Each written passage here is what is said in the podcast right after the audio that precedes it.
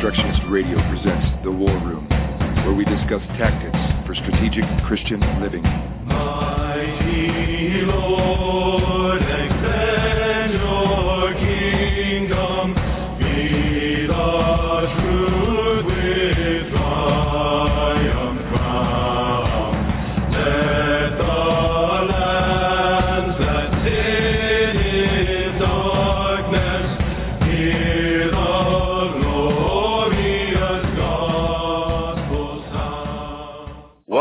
War Room. This is Bill Evans, your host from Orlando, Florida. On the phone with me tonight from Dallas, Fort Worth is Joe Salant, uh, Reconstructionist, abolitionist, conference speaker, rap artist. Joe, welcome to the War Room. Hey, you know, first of all, it is just uh it's just such an honor to be on the war room. Uh, you know, straight from the front lines with my man Bill Evans. It's good. Thank you for having me on today. Well, brother, you have you've been making waves. Anybody who is uh, familiar with Facebook uh, has been watching for the last month or so has probably saw your your official coming out when you. I think it's the first time I became really familiar with you. You've got some warriors there that you're with there in the in the Dallas Fort Worth area, but I wanted to give you the chance to speak to the audience tonight to tell people a little bit about your your background as it pertains to what we what's come to be known as the ministry industrial complex and how it is that you have come to be where you are today and then we'll take it from there. Right. Well, um, so I come from a secular humanist household. Both parents are, um, well, my dad's a, a doctor, a pretty pretty well known psychologist. Uh, my my mom's uh, as well involved in counseling, secular counseling. She has several master's degrees and stuff like that. But, but it's seeped in humanism, seeped in humanism, even you know paganism. Though there's really no not that much of a difference between paganism and humanism when it gets down to it, really, with presuppositionally. Um, but so coming into the ministry, I, I wanted to like I, after I after I got saved, I wanted to destroy the worldview that had me enslaved. Um, humanism. I wanted to destroy that view, and I got saved in a Pentecostal environment. Um, and the pastor at the church where I got saved, and it's really like a prison type. It was, I was I was actually I got saved in the back of a police car. Trying not to go too back too far here, but um, he uh, he recognized the gift uh, in me to to teach and things like that. Like I was leading Bible studies at a uh, Christian men's home with uh, other uh, other people that had gotten out of prison. I, I would get to five thirty in the morning, four thirty in the morning, and, and leading a Bible study in the cafeteria, which had garnered like fourteen or fifteen people in it, and um, uh, you know, people on their own volition, you know, coming in, men coming in to hear the word which is me kind of just basically practicing exegesis. And so he, he wanted to send me to the King's, uh, King's College and Seminary, which is Jack Hayford's school. And so I, I went into this thing as kind of, I wanted to, I wanted to be a theologian and an apologist.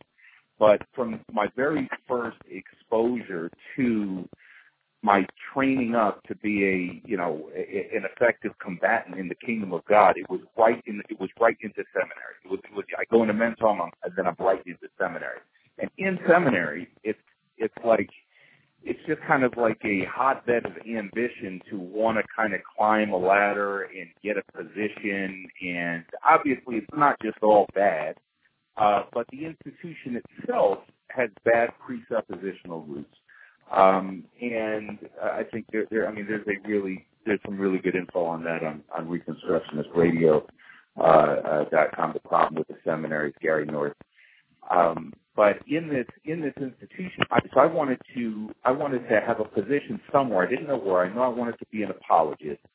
And uh, going through the curriculum at the Kings and very dispensational, very premillennial dispensational, and so that goes well with classical apologetics. So for those who aren't familiar, classical apologetics tries to uh, demonstrate God from so-called natural law arguments or, you know, the, the classical arguments for the existence of God, cosmological, teleological, moral law, uh, resurrection, and then goes into scripture, kind of like a step-by-step process. Like if you can convince the, the atheist, you know, if you can give them enough information down the line, they'll become a believer, so be whatever. So Um, bad presuppositions, but some good information there.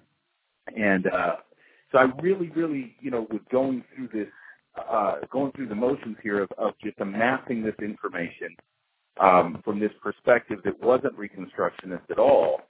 And I was, I got to starting starting to climb the ladder quite quick. Uh, my, I, I released a Christian rap album that had a lot, of, had a lot of apologetics in it. So, and I was making a lot of connections at the school. After I got my bachelor's degree, um, I had speaking engagements here and there. I did a 12-week studies for reasons to believe. Uh, apologetics. Uh, I had a circuit going off of that. Um, and I just started to really kind of entrench myself in the whole parachurch ministry circuit scene, the, uh, you know, um, getting, being the paid expert, uh, to come into a church and to do a few songs for the youth and then to do classical apologetics and, and try to defeat humanism from really a humanistic mindset, but I hadn't got there yet. Um, and so it was after I had got my bachelor's degree and I already had maybe, you know, 10 or 12 churches that would, you know, come and, you know, kick down money for me to speak. And I was trying to interview for different positions, pastoral, was uh, outreach director, you know, type positions like that.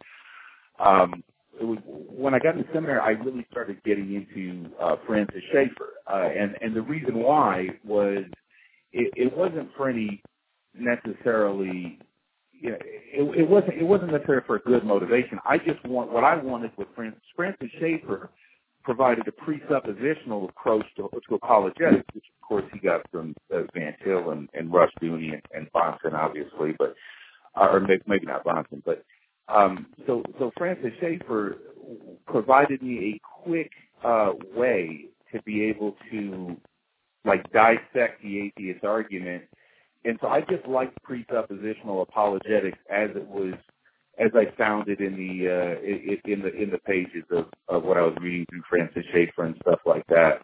Uh, that he is there, uh, the God who is there and is not silent.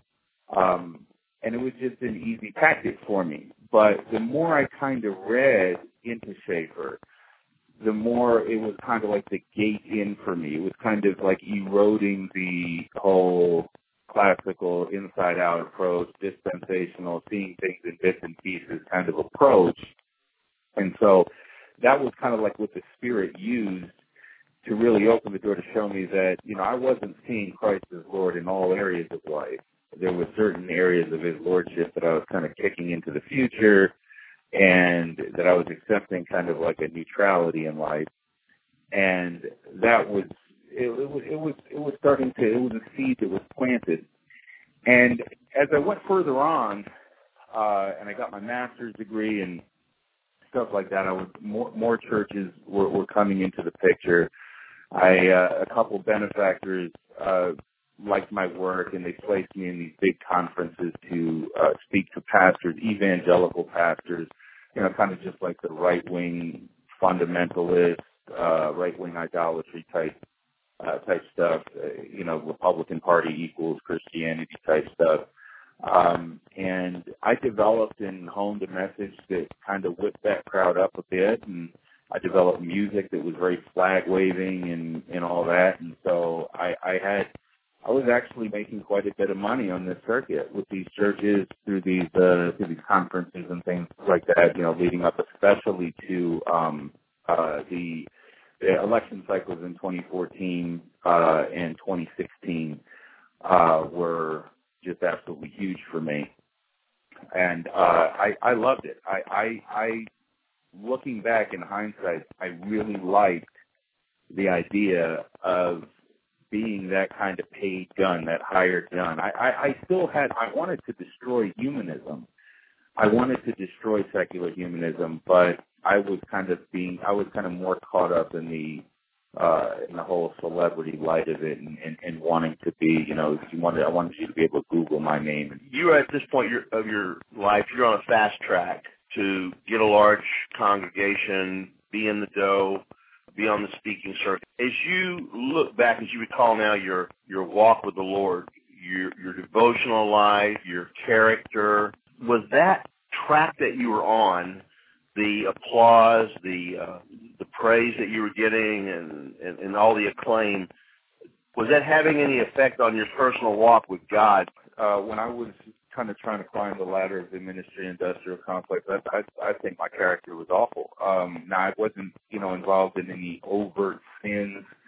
Um, I wasn't doing anything culturally unacceptable during that time of the ministry industrial complex climb, but I mean, hey, I, I wouldn't go out and evangelize on my own will, like just for nothing.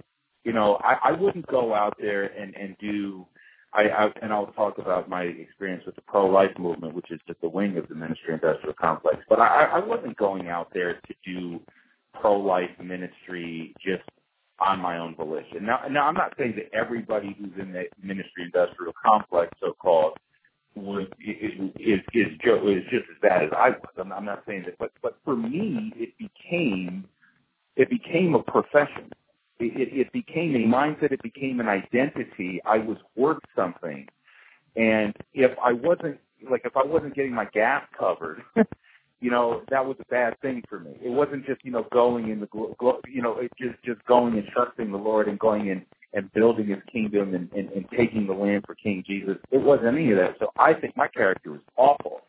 Um, just based on that alone, he he wasn't Lord over even the ministry aspect of my life it was a it was an aspiration that was building in me and building in me and building in me. And I mean, to the point where I determined my words based on what people thought of me as an apologist, what people thought of me as a minister. Do you think that and goes with the territory, Joe? That is that is that? I think it's a, I think it's a trap, man. I really do. I, I really do. You know, I, I think that it, it it it's a trap, and I'm not like I said. I know a lot of godly men who are and women who are in the MIC. And but I do think it's a it's an allure because you can be in this complex for your entire life with a respectable Christian testimony and not be expected to institute the victory of God in all areas of life. And that's a bad thing. I mean, when you think that if you can if you can have if you can have an upright Christian witness in a nation where we have over 60 million babies slaughtered on the altar of secular humanism, where we have the God of the age as the secular humanist idol in all of the high places in the culture, controlling it is basically culture is religion externalized, right? And so the religion externalized of this culture is the religion of humanism. And if you can, you can be in this ministry industrial complex and live an entire life of so-called faithful service without ever sm- even coming close to the battle of smashing that idol at all. And yeah, I mean, if you if you can live in that kind of comfort, and and there's and there's money there, and there's there's honor in the fame of men, and you could even give the appearance that you're fighting, and and and be known as an apologist and a warrior, but not really have to sacrifice anything. There's, yeah, I mean, it's it's a trap, and I didn't even know how bad it was getting in my life until I started to see these compromises that were just taking over my character. My character was awful. I remember um, coming off the stage at a uh, conference in um, in Southern California, and it was in it was in Riverside at the at the Mission Inn, and I was approached by a a pro-life ministry, and um, the uh, the pro-life ministry. I talk about this in my uh, statement on on leaving the pro-life movement, the my, my repentance statement, my first one. Um, you know, the pro-life movement. I, it was. I mean, to me, that was just kind of how you fight abortion, and humanism and abortion are wrapped up together. At this point in time, I'm, you know, a weird mix of a Schaefferian apologist and a premillennial and, you know, whatever. I'm basically, whatever I am to, to, to do apologetics at your church, you know, I'm, I'm, I'm basically that. That's what I am. Um, and I get this, this the, the pro-life ministry approaches me and they, uh, they would like me to come on as their spokesperson and uh, outreach director. And so the first thing I do, I'm, I'm just, I'm really pumped by it. It's a, it's a decent salary, and they'll let me still do my speaking circuit, and it's great. Everything's like super cool. And so, but at this point in time, like I didn't really know the inner workings of the pro-life movement. I kind of knew, you know, yeah, you pass incremental laws and all that, and um, you know, there's some ministries that like the graphic images, some ministries don't like the graphic images, some ministries are totally secular, some ministries mix in Christianity. Like I kind of knew all that stuff, but I mean, the thing that was most important to me wasn't does this honor God in all areas of life, but hey, I get to fight evil with this group and get paid for it. And that's so cool. God, you're blessing me. And so I really sharpened up my game in being able to, you know, defend these incremental bills, like the 20 week uh, pain capable bills and the the heartbeat bill. I thought that was a radical bill. Oh, if we could get the heartbeat bill, that would save 90% of the babies in in our country and things like that. And never once, never once did I stop to think, is this? Did I never once did I stop to think covenantally about this? Is this evil? Is what I'm doing doing evil so that good may come? And I remember two months after accepting the job with pro-life ministry, being in the kitchen with two pastor friends of mine, uh, John Mink and, and, and John Noyes. I was in the kitchen with them, and we were talking, and we were talking about it, the conversation got around to the the 20 week bill, and if you were the last vote on the Senate floor for the pain capable bill, where you yes or you no, and here are these two pastors, you know. uh that are, I mean, they're, they're just good friends of mine, men of God, in the ministry industrial complex, you might say. Um, but honorable, good, good men. I mean, solid, solid, solid brothers in the Lord, and and and those of a true pastoral heart and knowledge and wisdom. And they're like, no, no way. They didn't. They didn't even think about it twice. It's like there's no possible way you could cast your vote on that. and Say the king that, that Jesus is okay with that. And I'm sitting there, I rattle off. I remember I probably took about an hour in the kitchen giving them the whole, all the stats behind it, how many babies would get saved, you know, how many states would need to adopt this before we get to the next step. And I mean, I'm like, I'm hammering it to the point where they're, they're, they're not able to come back with anything except for it's the law of God, which is, and this is just coming naturally from them. Like, no, we're not writing a bill that implicitly allows some babies to be killed. That just is against God.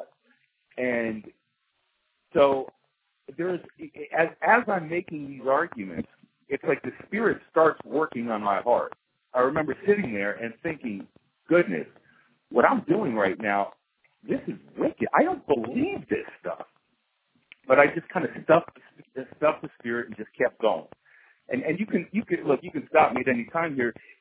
As I keep going, as I as I as I go with this ministry, and as I go out to do um, the pro-life work, we go out to the abortion mills. I'm leading a team out there. Um, activism, the the and, and then I run across a, a lot of abolitionists while we're out there. Um, and these abolitionists are out there preaching the gospel. And the way that I, you know, fight and do activism pretty much has always been, you know, with the gospel and presuppositional apologetics and showing them how their worldview doesn't line up and, uh, you know, whatever. So I'm out there and I'm fighting with these abolitionists and the ministry I'm with is kind of trying to get me like to not fellowship with the you know those who identify with abolishing abortion and, and, and all that other kind of stuff. They weren't really dogmatic about it, but they were like, hey, yeah, you know, we don't really you know associate with abolitionists. We we you know we we kind of keep our distance from them and you know. And I explained that kind of in the in the statement on leaving the pro life ministry, uh, the background behind that. And I remember getting into a argument with an abolitionist uh, regarding punishment of women out there. Uh, I got I was actually uh, coming off the stage from speaking at a Voiceless premiere, the movie Voiceless, and uh, an abolitionist uh, named Trent uh, approaches me and says, um, "Well, what about the punishment for? I want to punish all the women who uh, who murder their children and and you know charge them with first degree murder." And the first thing that pops out of my mouth is, well, that's bad for the movement. And, and I'm like, listen to myself, what do you mean that's bad for the movement? Like, that's what I'm thinking in my head. I'm like, but see, so my character is awful. It's like I'm doing things and the spirit is showing me what I'm becoming. I'm becoming a man of the machine. And the machine's focus, its presuppositions are humanistic. It is, we talk about Bill Clinton uh, being a situational uh, ethicist. We talk about him with, you know, Joseph Fletcher's ethics and all that. Um, and that's exactly what I'm doing here. And exactly what I'm arguing for. And exactly what my cohorts in the pro-life movement are arguing for.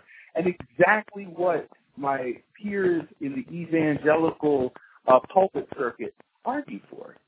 It is, we okay, humanism has already been established and now that it's already been established, let's do what we can around the edges and make the most money and get the most name for ourselves that we possibly can. Now, I know people aren't very cognizant of maybe that's everything that's happening, but it's it's it's it's an awful character. It is terrible character to know what is right and then do what is wrong. You are less excuse, Jesus said. So, um, yeah, it, it it was it was a, it was a, it was a horrible thing. Um, the pro-life movement is simply a wing of the ministry industrial complex. It's, it's wrapped up uh, in one of the as one of the same, and, and by the grace of God, uh, I was able uh, to leave uh, that pro-life ministry uh, for I was I was located in in in uh, in Southern California, and I was able to uh, by the grace of God, my my financial situation had just become it was it was terrible. The amount of money that it cost to live in Southern California is so ridiculous um, that I had uh, you know uh, a benefactor, a man of God that, that wanted to support getting me out to be a spokesperson for a super PAC, a conservative super PAC in St. Louis. So I went out there to St. Louis. Uh, this is like maybe this is like December January, uh, last January and so I'm, I go out there, and um, when I get there, I've, I've done part time with with survivors, uh, still part time with the pro life uh, ministry, just like kind of doing spokesperson work, and you know maybe I'll fly back and do an event or something. And then I'm uh, full time as a spokesperson for this uh, super PAC, conservative super PAC. But it gave me tons of time to read, and it gave me tons of time to separate myself out and figure out well, what is it that I really, really believe? I mean, what is it that, um, I mean, am I going to be, I mean, what am I? Am I a professional kind of ladder climber? Or am I somebody that really is focused on the covenant of God in all areas of life? And so reading and getting into uh, uh, Van Til, getting into to Rushdoony, getting into Gary North, and then being exposed to uh, uh, Bojidar Marinov and Acts to the Root podcast, and this podcast, The War Room, Reconstructionist Radio. Like, like God is pouring these resources into me, and I and I'm just devouring them and devouring them and devouring them, and I'm seeing all this happen, and now I'm starting really to to kind of connect all of the dots previously I've read a lot, like I've read Van Til in seminary to kind of disprove presuppositionalism and to to, to defend classical uh, classical apologetics, my you know my William Lane Craig style and all that. So it's like, but now I'm seeing all this in a new light, and the Spirit is separating me out, and I see uh, this uh, this monkey business that goes on with the the Dog and Pony Show with um, uh, Judge uh, Neil Gorsuch, uh, his nomination. Now, now this guy is a guy who comes from a liberal, uh, a left wing. I don't like using the word liberal for uh, leftist causes, but um, a, a left wing, a, a church, so called, that uh, has a, a, a female pastor, uh, supports the uh, uh, uh, the the infanticide of the unborn, supports child sacrifice, supports homosexual, uh, sodomite so-called marriage. He himself is a supporter outright of sodomite marriage, and they're they they have this guy and they're they're they're sending out fundraising letters all the pro-life ministries that we're supposed to be friends with they're sending out fundraising letters saying, "Hey, we're the ones. If you send me fifty bucks, twenty-five, fifty, seventy-five, one hundred, if you click here and donate now, we will be the ones to get this originalist Neil Gorsuch on the Supreme Court." And so for me, that was like one of the last straws. I was like, all right, no way. So I click, I, I just, I clicked the live, uh, the button, go live on my Facebook, and I just start going off on that. I'm like, you got to be kidding me. Neil Gorsuch, he'll be the one. He'll be an originalist.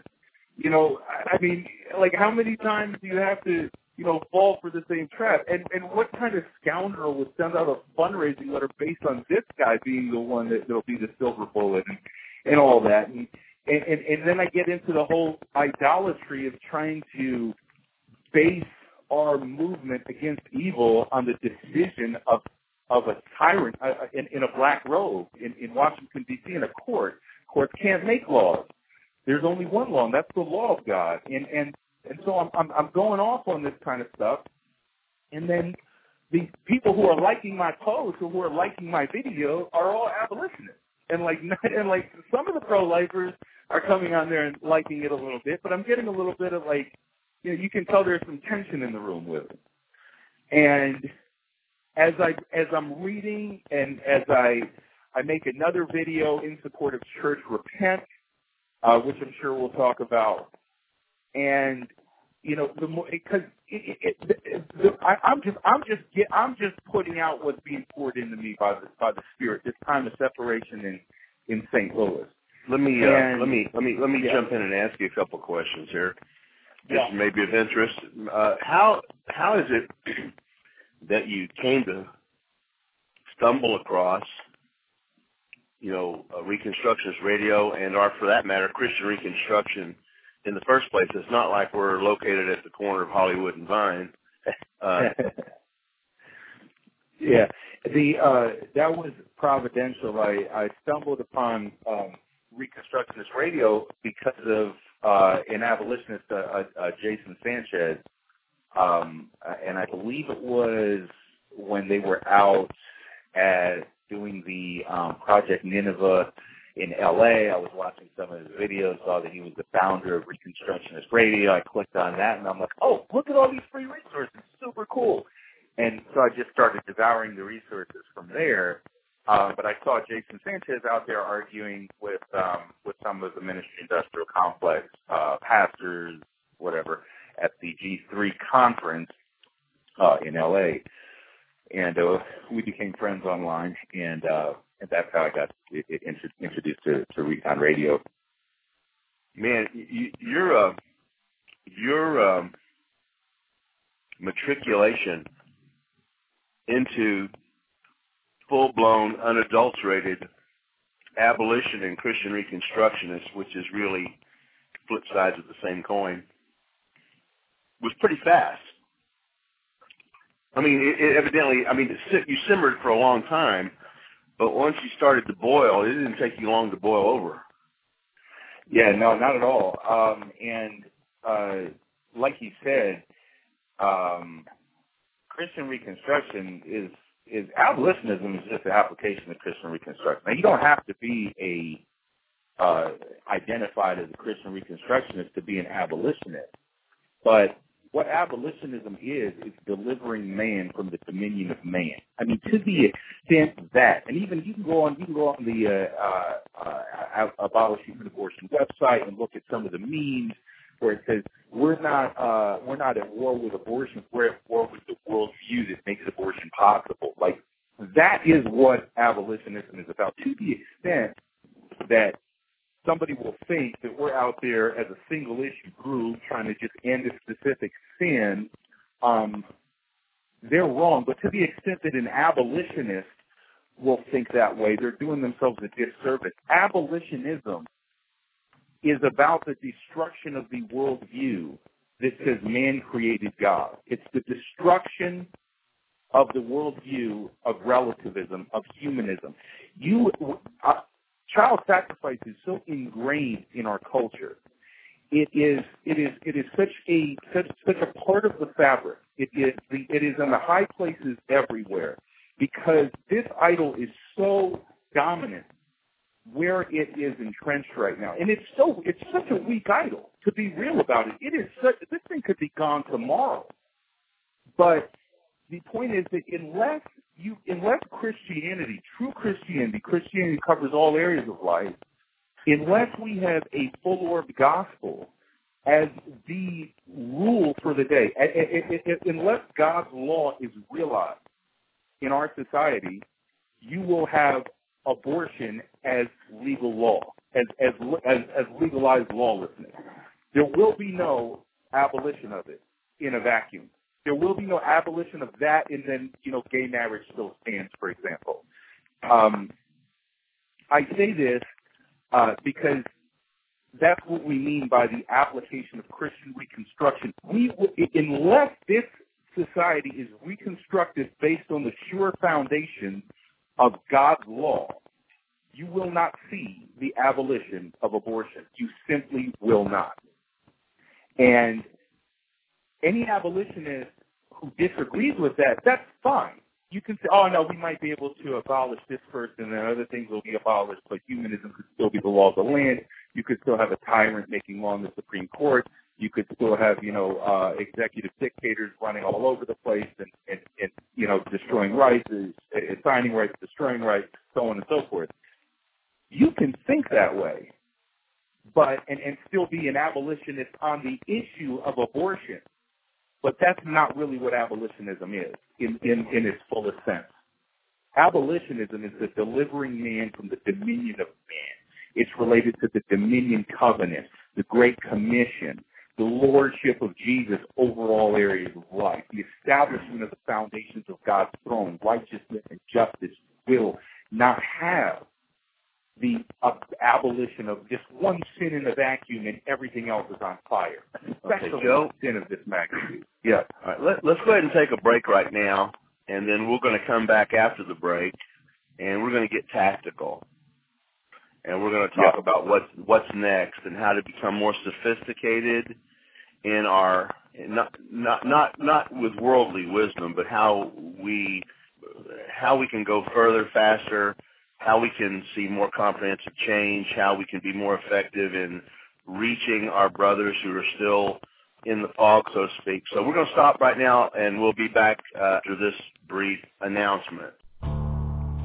The Reconstructionist Radio Podcast Network brings to you a complete lineup of podcasts where you will hear practical and tactical theology. Our desire is not simply that you consume our shows, but that you also live out your faith in every area of life. We can talk all day long about these things, but if we fail to put them into practice, then we fail as ambassadors of Jesus Christ our King. Subscribe now to your favorite Reconstructionist Radio Podcast Network shows, or you can subscribe to the Reconstructionist Radio Master Feed, where all of the content we produce, including the audiobooks and audio articles, will pop up as soon as they are available. And don't forget to visit ReconstructionistRadio.com to volunteer as a narrator or to partner with this ministry financially. May the Holy Spirit stir you into action for Christ and His kingdom.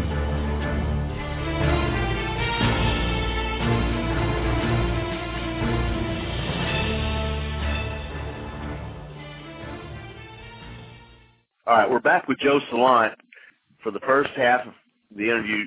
Some of you may have heard some of that before.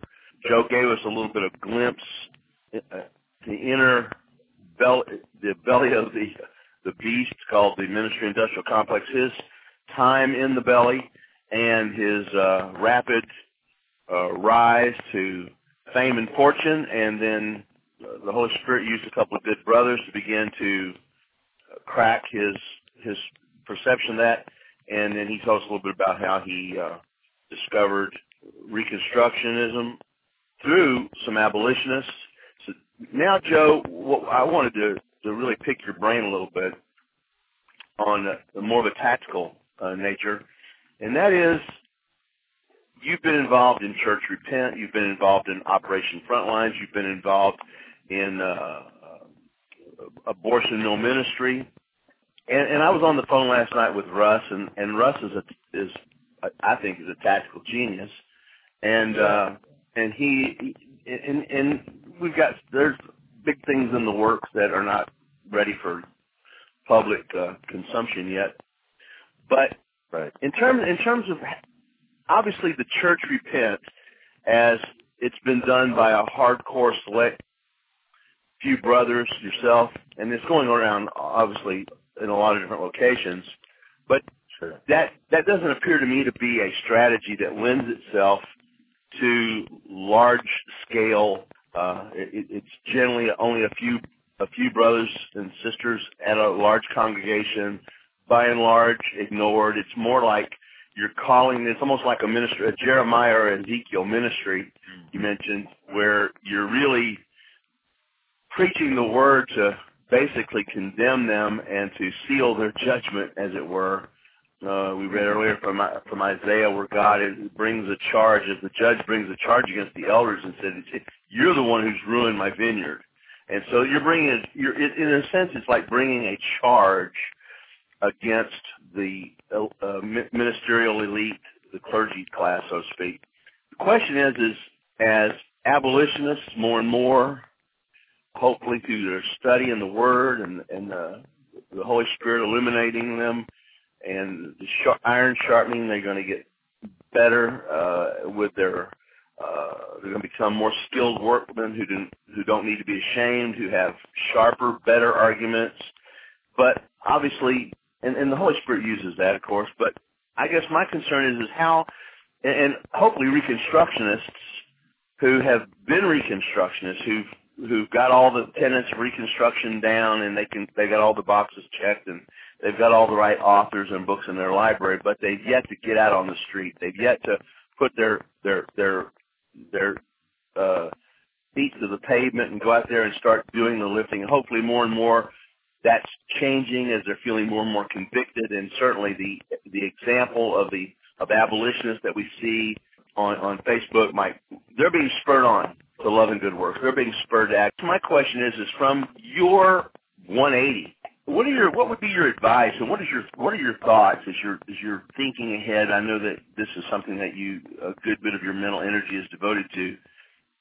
How is it how can we begin to work a more thorough, widespread um, message to the body of Christ at large? I mean, there's hundreds of thousands of congregations, tens of thousands of congregations uh, hundreds of, you know, tens of millions of people.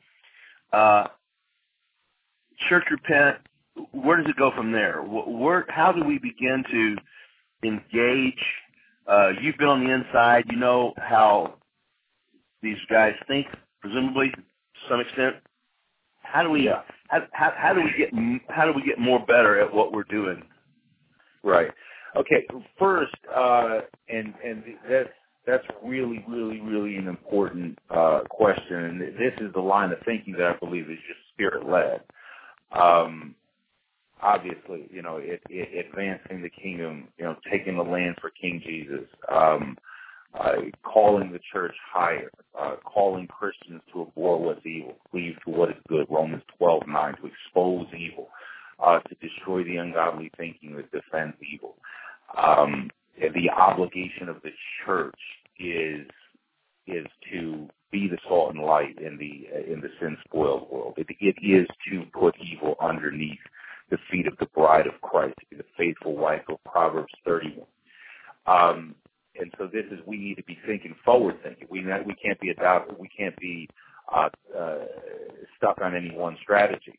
But before I give my thoughts on that, I think that we I need to address one common fallacy, uh, untruth that's, uh, that's spoken about church repent, and that's simply that church repent has no fruit. That it's just a bunch of you know rebels and ragtags uh, going out there with signs, making people mad, upsetting little children with signs of graphic images outside of local uh, gatherings, and that there's no actual fruit. Nobody's mind is changed.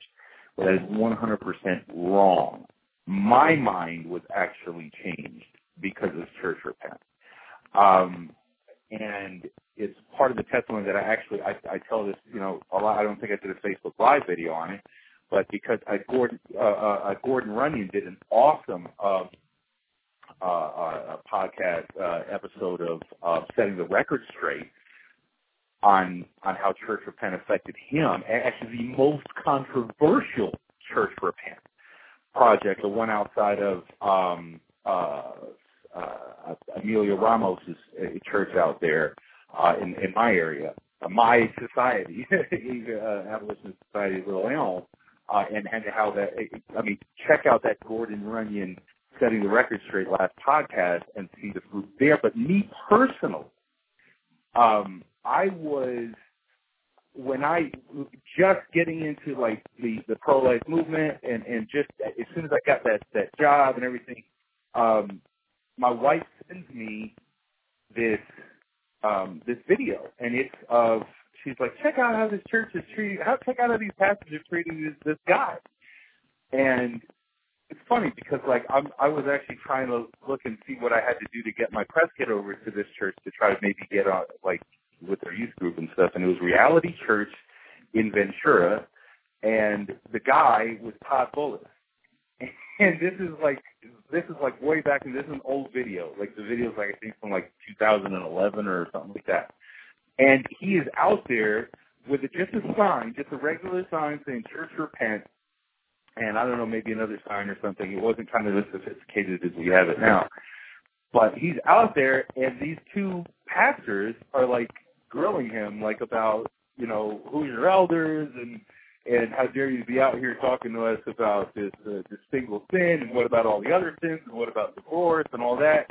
And Todd's just out there. I mean, my man, I love my man Todd Bullis, man. He's just he's just out there standing on God's word, man. He's just out there like, well, what about the, what about this? What about the fact that the church isn't doing anything? And what do you do? What are you guys doing at, at, at all? Like I've been, I, and it come to find, he'd actually been uh, asked to leave that church, um, and was trying to be a member of that church. And all, like he went through all the proper channels and, and the whole nine yards and everything like that. Wound up out on the sidewalk with a sign. Um, and I saw this, and it was it was it had a remarkable a, mar- a remarkable impact on me. It didn't it didn't cause me to repent right then, but it caused me to see this guy is right, and the and the paid pastors, the hired guns, the ones who are out there on the, the ones who are on the dole out there speaking to him, are wrong, and it, it planted a it planted a seed. So I'm definitely it it it, it was like I, I I never forgot that video. I, I never forgot that video. It was my first exposure really to abolitionism. Though I did I don't even think Todd was a so-called abolitionist yet then, but it, it's just the whole thing, the way God works and the way the Spirit works. I'm of the Church Repent Project. It, it, that that video had a profound impact on me. And Gordon Runyon is is fruit of the Church Repent Project. And if you and there's a litany of pastors um, that you can go through that are leading congregations now that, that have been affected positively by either seeing videos of the Church Repent Project or even having abolitionists go out to their to their sidewalk. Um, if I was a pastor in a church and I saw, if I go out, if I looked out on my sidewalk and you had AHAers or whoever with signs saying church repent, I'm going to go out there, I'm going to check their literature, but the first thing that's coming through my head isn't, oh goodness, what is everyone going to think of my church? The first thing that's coming to my head is, wow, it looks like the Lord sent some saints. Cool. I need to repent. You need to repent. We all need to repent. We need to get active. Like this is awesome. Like what? Do you, and and that's the, that is the correct response. That is the, it should be brokenness. It should be humility. It should be something. For me, it would be excitement. Really, I would go out there and say, yeah, we need to be doing more. I'm sure you need to be doing more. Even though you're outside of here with a sign, you need to be doing more too. And and and let me take a look at your literature. Obviously, if you're you know coming from some kind of pagan humanistic view, we're going to have to address that. And maybe if you're not saved, the other big thing is if you're not saved, a lot of the way that these pastors treat you know church repenters out there at the church repent project, they tell their congregants don't talk to them. It's like it's like if you know it's like they don't have the gospel. If they really thought that those church repent abolitionists are unsaved, why wouldn't they be sending out their people who they've been preparing in their pews, who give their tithe money, who give their resources to them to be trained up? Why wouldn't they be saying, yo, go get those people, you know? like because that's not the mindset. And and and so they so basically, you know, the, the reaction to church repent itself is is is is, is fruit in two ways. One, people have been moved, hearts have been changed. The Spirit has used the weak and the foolish things. The Todd Bullises, the Joe Solans, the the Matt Tringalis, the Jason Sanchez's, the Toby Harmons, uh, uh, the you know down the line, down the line, uh, Jeffrey Fishes, all of them. You know, can't mention them all now. Sorry to leave anybody out, but down the line, the weak and the foolish and the shameful and the rejected and the rebels and the raiders, and and God has used this group to to stand outside of these buttoned up churches and to call them to repent. And it has had a huge impact for positively. And then that prophet, we can't, you pinpointed the Jeremiah, Ezekiel type of prophetic sign. Why it's like lying on your side for the 390 days. It's like it's a demonst- it's a it's a demonstrative sign that shows the way that those who are caught up in the humanistic churches react to it is so humanistically how dare they how dare they show this church to be something that it's not? This church is perfect. This church is a church that is standing on the word of God in the midst of a fallen world. And and, and knowing, as as T. Russell Hunter said in one of his Facebook statuses like uh, recently, knowing that if you duplicated that church by thousands, by a thousand, by ten thousand, that it would do nothing nothing to affect the change of the institution of the law of God in all areas of life in our culture. And so the sign is against them, and that is born huge fruit. Huge fruit. The fact that church repent is being talked about everywhere. And that the, the and that it's only a couple guys out there with a sign. It's only two guys out there in front of a church of of uh of 2,000 or, or, or four guys out there in front of a church of 10,000 or whatnot, whatever the numbers are. The reaction that we see is God ex- it's, it's exposing evil in and of itself. Now, where do we go from here? Is this, um, I believe it was uh, uh, John John Andrew Reesmer, one of my uh, favorite uh, uh, Reconstruction writers, um, and check out his uh, kingdomandabolition.com. I mean, fire up and down that, that website. He pointed out on a, uh, a recent strategy page, the closed page, he, he pointed out that, well, we can't be married just to holding signs outside of the church. And, you know, is that always the best tactic? Not to compromise, not to say, oh, we're not willing, we don't want to hold signs or whatever. But there may be is there is there are there other tactics? What are the other tactics? And and where do we go kind of from here? I, I think that on some level, church repent will always be about huge signs and grassroots and ten meetings and that kind of feeling, the outside of the church type of feeling. Because that's what we're doing. We're calling them to come out. We're calling them to come out of the walls and, and into the culture and take the land for King Jesus. So of course it's going to have that feeling, but it needs to go elsewhere. It, it, there, we we need to take this message because what church repent is, at its base theological philosophical level, it's it's metanoia. It's it's shuv in the Hebrew. It is the it is the turn. It is the 180 degree turn that we are commanding in the name of Jesus the saltless, lightless church landscape, ministry industrial complex landscape to undergo, to, to, to, to take. This is a this is a call for repentance which precedes revival, and then after revival, we will have revolution. And after revolution, we will have the restoration of the order of God in every area of life. But that is not going to take place unless the church repents. The church needs to be on its knees. Now, there's a, and I'm, I'm sure most of our uh, listeners, uh, or a good portion of them, will find the uh, Azusa Street revivals uh, to be heretical. And uh, obviously, you know, I'm not a cessationist at all, but you know, some some of the stuff that went on during those revivals was very, you know, sensational to say the least. But one of the most profound stories about these, if you if you if you read about what happened in the Azusa Street revival, like the main figureheads, like the two or three main preachers of the revival, spent most of their time at the revival with their head underneath the pulpit in prayer. And it's like there was no exaltation of any man. And it was all about like they were sincerely waiting and expecting the Spirit to do something. And regardless of what you think about the uh, um, the Street revival and the charismatic renewal that followed and all that, these people went out with you know dispensational theology and all, with garbage theology and all, and hit the mission field in droves, went all over the place.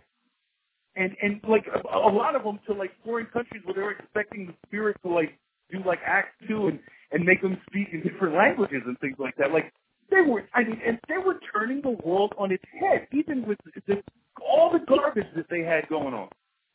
All the garbage. Like, if you don't believe me, look at. I mean, Bo even has a podcast on missions where he talks about like, you know, how how weak, uh, uh, how how uh, uh, charismatic Pentecostal missions like just dominate for the money the reform missions that we have. Um, and uh, that's because of repentance. That revival comes just with a broken heart and a contrite spirit. So whatever method, whatever the delivery method that the Spirit is going to use, we need to be sensitive to that. And we, and I believe this is, you know, this might not sound super tactical or whatever, um, but I keep on coming back to the fact that if we're just obedient in the moment, and like my man Todd Bullis says, if we just do the work, that the Lord will show us the next step. That we don't have to have everything planned out for this. But we have to be obedient in the moment. You cannot be a Christian reconstructionist. I'm sorry. This may sound harsh. But you cannot be a Christian reconstructionist and think that the churches as currently constituted in our culture are doing the job. So all we need is more submission to the structure that's already in place. The lampstand is gone. The salt is being trampled underfoot. In the state of California, Biola University, in a tough fight, this is a this is a seminary now. Okay, this is a this is a cemetery. This is a seminary now. Close fight almost had to allow 350 pound, two, 300 pound football players uh, in the women's room, in the ladies' room. I mean, that's how like, and this is this is this is pushed by a, a lobby of, uh, of of humanists, of pagans, that are less than one percent of the population. But they just think they're going to win, and they just do what it takes to win. I mean, the the the, the LGBTQS lobby, they they don't care. They think they are going to win, and they are dominating the church. The Reformed churches too, Presbyterian churches, all these types of churches. And and here's here's here's the thing. Here's the thing. If the churches actually repent, if, and we're not talking about every single church. Let's just take Texas for an example. Texas has over 30,000 churches, over 70,000 pastors, slaughters over 60,000 image bearers of God in the place of the incarnation while the Creator is knitting them together every single year. Just passed, just killed an abolition bill in, in Austin, Texas, and the churches, the ministry industrial complex, by and large, those who were active, supported a bill, Senate Bill 8, that had language written in it saying that you could, could, can, in the positive sense, vacuum suction little pieces of an unborn child into a collection container. Are you kidding me? These, if you're telling me that this, if this ministry industrial complex, if you just take Texas as a microcosm, one of the red states, the conservative bastions of liberty, Texas, right? Move to Texas, get some freedom. Well, if they can't do, if, if we can't even do this, if we can't even do this in Texas, show me that church in Texas. Show me the congregation in the state of Texas that is actively training every single member of their their fellowship to confront this idol of humanism wherever it lies, whether it's in the public humanistic indoctrination centers, whether it's a uh, secularist law enforcement, humanistic uh, law lawlessness enforcement with the police, border enforcement, I, wherever the humanism is is is is, is entrenched. Show me if you want if you want to show me what the model is of what we should submit to. Show me a church fellowship, a gathering of believers that is just out there just slaughtering the the, the idol. That is out there on the front lines crushing it.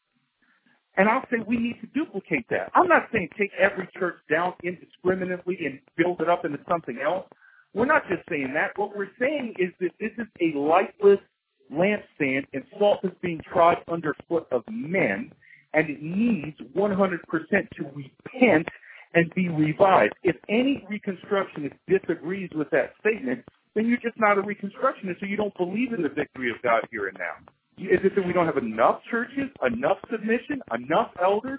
What are we lacking? We're lacking repentance. And when you tell a a Christian that is that has repented and that is out there doing the work, that is out there on the front lawn of the high schools talking with the kids, that is out there in front of the abortion mills, that is out there in the courts, that is that is using social media, and they're out there just demonstrating the lordship of Christ, obviously in their home, but in all areas of life. And when you tell them that they, you know, who are your elders, who are you submitting to, and you don't know that they have it, what if they don't have, what if there is no fellowship in their area, so-called, that's established enough to be considered a so-called quote-unquote church by you, what, what, what are you what are you burdening their conscience with that they should just go submit to some uh, a session to some to some board of men to submit their activity to to those who need to repent those make, who make, it's even worse if they have the correct ideas and they're just not practicing them and not holding the sheep accountable to them and not leading from behind, not being on the front. Show me leadership is not something that you get from a credential out of Westminster Seminary West. Leadership in the biblical sense is sense is servanthood, and it's about smashing the idols of the age. And we just don't have that many local fellowships that are doing that. And so the fellowship that I'm in is just linked to my abolitionist society here me, brothers in the Abolition Society, is growing a little bit. We're outgrowing the house or whatever. But I'm sure that's just not good enough for the ministry industrial complex uh, figureheads who, you know, have this idea of a solid biblical church, as if you just need to just go fellowship in a solid biblical church somewhere, and then everything will be solved. Newsflash: where church repent is about building solid biblical churches. And the irony of it all is that the thing they scorn the most is the message that is needed to transform this culture. And this ball's going to be rolling. We don't need, we obviously need to strategize. But the more we can just be sensitive to the spirit and not compromise and not cave. There's reconstructionists out there that have great churches, that have great fellowships, and that are doing great things. But those are the 0.0001% of what's going on. We don't need huge numbers, but we need that faithful 300. And that's what church well, repent is about. In case you didn't catch it, we got our strategy, our tactical tidbit right there a few minutes ago. We don't need to know the big battle plan. God knows the battle plan. We just need to be faithful where we are today, or as uh, Roger Oliver said, start where you are, use what you've got, do what you can. And God will bring the increase according to our faithfulness and our faith. Reformed types are real big on faith as the means and the basis for justification but they sometimes are a little bit uncomfortable with the idea that faith is the fuel that drives the engine of the body of Christ in its conquest of the world for Jesus. Maybe we need to get a little bit more charismatic up in here. Maybe we need to get on first name basis with the Holy Spirit up in here. Maybe we need to invite him to baptize us with fire up in here. It doesn't take a uh, numerical superiority as the world judges it. It takes a few faithful men and women. The word tells us his eyes rove to and fro over the earth, looking to show himself strong on behalf of those whose hearts are truly his. But one thing I, I, I can tell you from my naval experience, warships don't fight at anchor. You cannot fight a ship that is not moving. We want God to direct us, we better get moving. You can't steer a ship that's not moving. Your words really are a mild rebuke. Well, what I I, I think that look if you know at, at a hundred thousand or whatever it is that I owe for my education and all that, um, the the one thing I still have from it is, you know, the look. I, I've I've experienced the Holy Spirit with these with these people in in active like an active expectation of the Holy Spirit, gifts, signs, miracles, wonders. I the, I saw it used the wrong way. Obviously, I could even say that it might have been the majority the wrong way. But the the doctrine of, of cessationism, for I mean all practical terms and purposes, and all scriptural terms and purposes, which anything that's practical really is going to be scriptural at the end of the day. Um, it just does it doesn't hold water. It, it doesn't hold water at all. And this doesn't mean that we need to be out there, you know, acting like fools and acting like idiots. But if we really think that we're going to be able to accomplish the victory over evil, in, in if we're going to take, if we're, if if our, if we really have this victorious theology and eschatology, um, you know, that teaches us that we have this dominion and, and that it is exercised uh, through this covenant grace in, in all areas of life, and we will put this Moloch state under our feet, and abortion will be abolished. To get out there and break the jaw of the dragon. We are the bride of Christ. We're going to stop regulating child sacrifice. If, if we're if if that's really who if if we really believe that, do you, are we really going to do that just without the without the active power of the Spirit of God moving us as the as the pillar of fire? And and that's where that's that's what it's going to be. I mean, uh, now I'm not saying I, I want to be very clear. I'm not saying the strategy is not going to be that that you know. I'm just saying I don't think a strategy has completely coalesced. I think what has coalesced at this point in time is the mandate that the church repent, that we get on our knees, broken heart, contrite spirit, and that the institutional structure itself is is brought to the look. Bo talks about, and I talk about Bo Marinov a lot because look, Bo Marinov applies the acts of the gospel to all areas of life in just a, in just a tremendous way. I mean, there are those that want to, you know, take him down because of his attitude or whatever. They have obviously he goes right for the idol, and whoever's trying to guard a specific idol is going to have a problem with it. But but Bo talks about in, in, a, in a podcast institutionalism and relevance. He talks about institutionalism just being city walls, guarding what's in. And if we we got to look, we got to repent and look inside of these city walls in this ministry industrial complex, and look inside of these churches, and and look in so look and and start really in in in, in no in look no I'm I'm not missing any words with this. Start seriously with the face with our face on the ground crying out to God in sackcloth and ashes repentance and in expecting his spirit to move and do something that we could never know eye has seen nor ear has heard nor has entered into the heart of man the kind of power that will be released on this nation and our culture when the church actually uh, when the church repents. And um and it, that's just the message that needs to happen our God is the same God as Elijah's God and as Moses' God. God has not changed. Everybody who listens to Reconstructionist Radio needs to be in a prayer group. And they need to be praying strategically and, and intercession, praying for other brothers and sisters around the country. With that, I'm going to ask Joe take us before the throne of grace, lay hold of the, the horns of the altar, and let's pour out our heart to the Lord and ask him to make us the men and women that we need to become to take the fight to the enemy, to love not our life even unto death. Yeah, thank you. Uh, uh, thank you. Appreciate the uh, the opportunity. We uh, we approach uh, we approach the throne, Father. We give you the the honor, the glory, uh, the praise, Lord.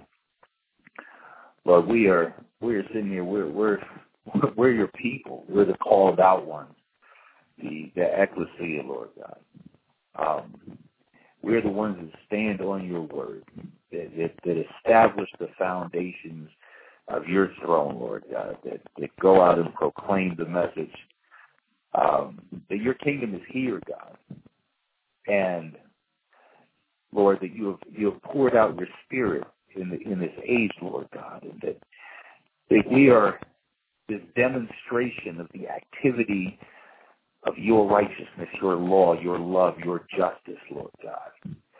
And and your will will be done on earth. Your will is to be done now on earth as it is in heaven, Lord. Knit us together, Lord Jesus. I pray for all of those within the sound of my voice on this War Room episode, Lord. I, I pray that you would just bless their family abundantly, God. That you would set the biblical order in every household, Lord God. Every need in the physical realm, Lord God. It just would be met, Lord God, right now in the name of Jesus, Lord God. That that we would have, Lord, as a result, Lord God, just of, of you just being gracious towards us. We don't we don't deserve anything, Lord God. But that we would have this spirit of repentance, Lord God, that would just fall on every one of us, Lord God. And that we would put aside the divisions, Lord Jesus, that we would stop trying to protect our reputations and stop trying to protect our seats or even stop trying to protect those things that we even feel all right, Lord, but that just don't necessarily line up with your word and a comprehensive gospel in all areas Lord Jesus. That we would have humility, Lord God. That your truth, Lord God, would win. That your love would win in us right now as your army. As I speak to that 300, as I speak to the, the called out ones, Lord Jesus, that are in the fight, Lord, that we would be a demonstration to the church of repentance, of unity, of victory, Lord Jesus, of, of humility, Lord God, that, that we wouldn't just be seen as this, this bickering group on, on, on social media. And, and yeah, there, there can be rough things said and there can be in-house fighting, Lord. But Lord, you desire your body, your bride to be unified. You hate those that sow discord, Lord. Lord, at the end of the day, God, we're just, we're these earthen vessels that you have breathed into your spirit, your ruach, Lord. Please, in the name of Jesus, help us not think more highly of ourselves than we ought to, Lord. Help us not think according to, to position or title or place or power, but, but help us instead think, Lord, that we are just a member of the bride of Christ, and at this current time, the bride of Christ is not moving in the power that you have set out for her to move. The bride of Christ is not looking like the Proverbs 31 woman. Now we're seeing rumblings and we're seeing trembling. We're seeing that bride possibly rubbing her eyes to, to awaken out of her slumber. But right now, Lord, it's, it's just not happening, Lord God. The, the, the idol of humanism is where it is. We are not taking dominion. And we don't even seem to care all that much, Lord God. We don't seem to care all that much about your law being established, Lord God. Even those of us who are in this fight, Lord God. We don't care enough, Lord. We need to repent, Lord God. Grant us this repentance, Lord Jesus. Let your fire fall. Your victory is assured, Lord Jesus. The victory of the gospel is assured, Lord God. Let us walk in this victory. Right now, I pray a blessing on every brother and sister that disagrees with me on mandatory membership in the local church. I pray blessing on their family. I thank you for the parts of their ministries, Lord God, where we line up, and even the parts that we don't, Lord Jesus. I just pray, Lord God, that you would crack the ground and truth would win. Truth would win. Truth would win. You would break hearts towards repentance, Lord God, and that we would fall on our knees and realize the God that we serve and the people that we are, Lord. We are your people, Lord God. And finally, Lord God, I just pray a blessing on the rising generation. That we would look out at the rising generation in our household, and especially those in the secular humanist indoctrination incubation centers, Lord Jesus, with more of a sense of urgency, Lord God, to reach their hearts and minds with the gospel, because the victory of God will be instituted in the generation that is rising, Lord God. And we just don't seem to have a battle plan for that area that is just completely working itself out, Lord Jesus. In our own families and those who consider themselves Reconstructionists, even sending their kids out to be educated by pagans, so-called. Lord, help us see the value, Lord God, in the strategy in the rising generation, Lord Jesus. It, Lord, even if it looks like we're not going to defeat this idol in our prime, Lord, that we impart that victory to the rising generation and maybe they take down the idol of humanism. But either way, none of that's going to happen without repentance. Lord, grant us this repentance. If it breaks me, if it throws me into the poorhouse, whatever it does, Lord God, whatever it does to anyone within the sound of my voice, the gift of repentance in the name of Jesus, Yeshua HaMashiach, our glorious Lord and Savior. It's in His name we pray. Amen. Amen. And I'm thinking of uh, Paul's admonition to the Thessalonians: Do not put out the Spirit's fire. Do not treat prophecies with contempt. Test everything. Hold on to the good. Avoid every kind of evil. And and may God count us worthy of His calling and that by his power may he fulfill every good purpose of ours and every act prompted by our faith. And we pray this so that the name of our Lord Jesus may be glorified in us and we in him.